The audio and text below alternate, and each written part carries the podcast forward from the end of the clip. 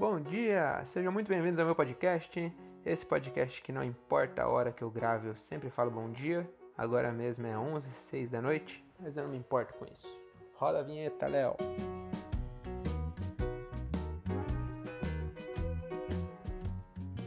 Exatamente, agora temos um editor no nosso podcast. Nosso podcast está ficando profissional. Já temos editor, daqui a pouco a gente consegue até colocar conteúdo. Olha só, já pensou que legal? Para quem está chegando agora, esse podcast é um diário de um Open Mic. E o que é um Open Mic? Open Mic é um estagiário de comédia stand-up. Não estagiário, acho que seria um residente. Assim como na medicina tem o, o cara quando se forma tem que fazer uma residência antes de virar médico, o comediante tem que ser um Open Mic. Por que não é estagiário? Porque o estagiário só tira xerox. O residente não, ele já é médico, já trabalha como médico, mas não ganha como médico. E no caso do Open Mic, não ganha nem como nada, não ganha nada. Então, se você está pensando em virar comediante, saiba que enquanto você for Open Mic, ou seja, enquanto você não for relevante o bastante para te convidarem para um show pago, você vai fazer muito show de graça.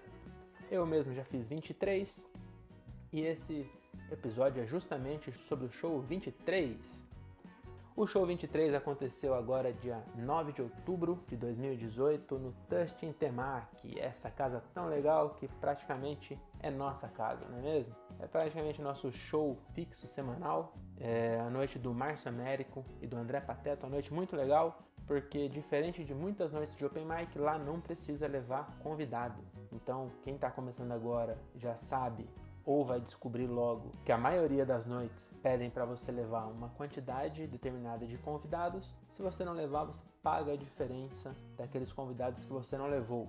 Eu não acho que seja totalmente errado, afinal é muito difícil levar público para um show onde vamos ter 10 cabaços. Imagina só, se você tivesse um hospital com 10 residentes, todo mundo soubesse que eles são residentes e um médico só, e você tivesse que cobrar entendeu? Ia ser bem difícil. Por isso que eu não julgo quem faz esse tipo de coisa, mas eu prefiro aqueles que não precisam levar. Enfim, esse show número 23 aconteceu numa terça-feira e foi muito legal. Eu acho que eu consegui, apesar da dificuldade da plateia, eu consegui me virar bem.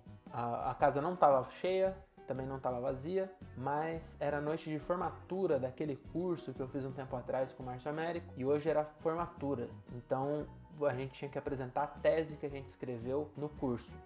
A minha tese já é o meu texto. No dia do curso eu fiz a minha tese, então eu já testei várias vezes, então a minha estava testada. Porém, a de vários alunos era a primeira vez. E aí fazer texto a primeira vez, ainda mais em um formato que você nunca fez, é muito difícil. Então, os opens que foram a primeira vez lá foram cansando meia plateia ali. Quando eu entrei, já estava bem difícil. Mesmo assim, eu consegui me virar bem, fiz o texto todinho, completo arranquei boas risadas, teve aplauso e tudo, teve uma boa interação. Para quem está começando agora, ou já sabe, ou vai descobrir que interagir com a plateia é muito difícil, mas quando dá certo é muito legal, porque fica claro que você pensou na hora, não tem como você vir de casa com uma interação ensaiada. E se tiver, fica zoado, fica estranho. E nesse caso não. Assim como no dia lá do Capão que tinha o champignon na plateia, ontem, ontem não, né? No dia do show, eu não vou enganar vocês, tô gravando uns 10 dias depois, tinha uma senhora que era igualzinha o rock do Silvio Santos. Igualzinha. E aí eu zoei ela, que ela era igual. Graças a Deus ela não me jogou um copo, ela gostou e todo mundo aplaudiu, gostaram e tal. E aí eu já ganhei a plateia logo no começo. Então isso foi muito legal. Eu gosto de fazer isso, mas eu tenho um certo receio, porque se você fala que a tiazinha parece o rock e ela te manda tomar no cu, você tá com um nível de concentração tão alto que você não vai ter resposta por tomar no cu dela e aí você se perde o resto do texto inteiro e vai ser uma bosta.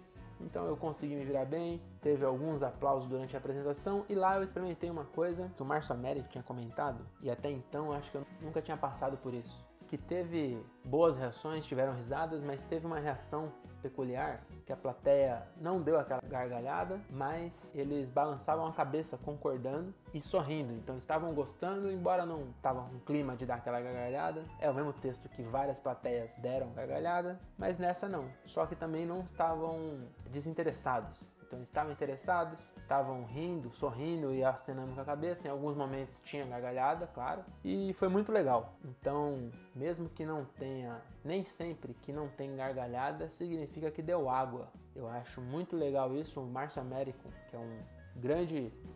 É... Como é o nome dessa palavra? Olha, ajuda aí, procura no dicionário. Deixa eu ver. Teórico. Teórico? É, um grande teórico da comédia. Eu gosto bastante da, das, dos cursos que ele dá. E acho que é isso aí.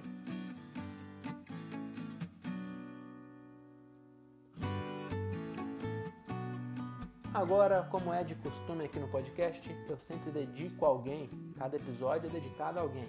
E esse episódio eu vou dedicar ao nosso querido Cabo Daciolo. Pois é, Cabo Daciolo, tenho certeza que o senhor está ouvindo, para a honra e glória do Senhor Jesus. Cabo Daciolo, para quem não sabe, é um candidato muito retardado que ele queria derrubar todas as estátuas da liberdade da loja Avan. Na cabeça dele, aquelas estátuas foram os americanos que colocaram aqui e ele deu duas alternativas. Uma era derrubar todas e a outra era para cada estátua que fizesse aqui no Brasil, fizesse uma nos Estados Unidos. Agora eu não sei qual que ele queria que fizesse nos Estados Unidos, porque se fosse o Cristo Redentor, provavelmente ninguém ia saber que é uma estátua brasileira, porque deve ter Cristo espalhado nos Estados Unidos inteiro, eles são cristãos. Sem falar também, que eu não sei se você sabe, mas o Cristo Redentor é um presente da França para o Brasil, assim como a Estátua da Liberdade é um presente da França para os Estados Unidos.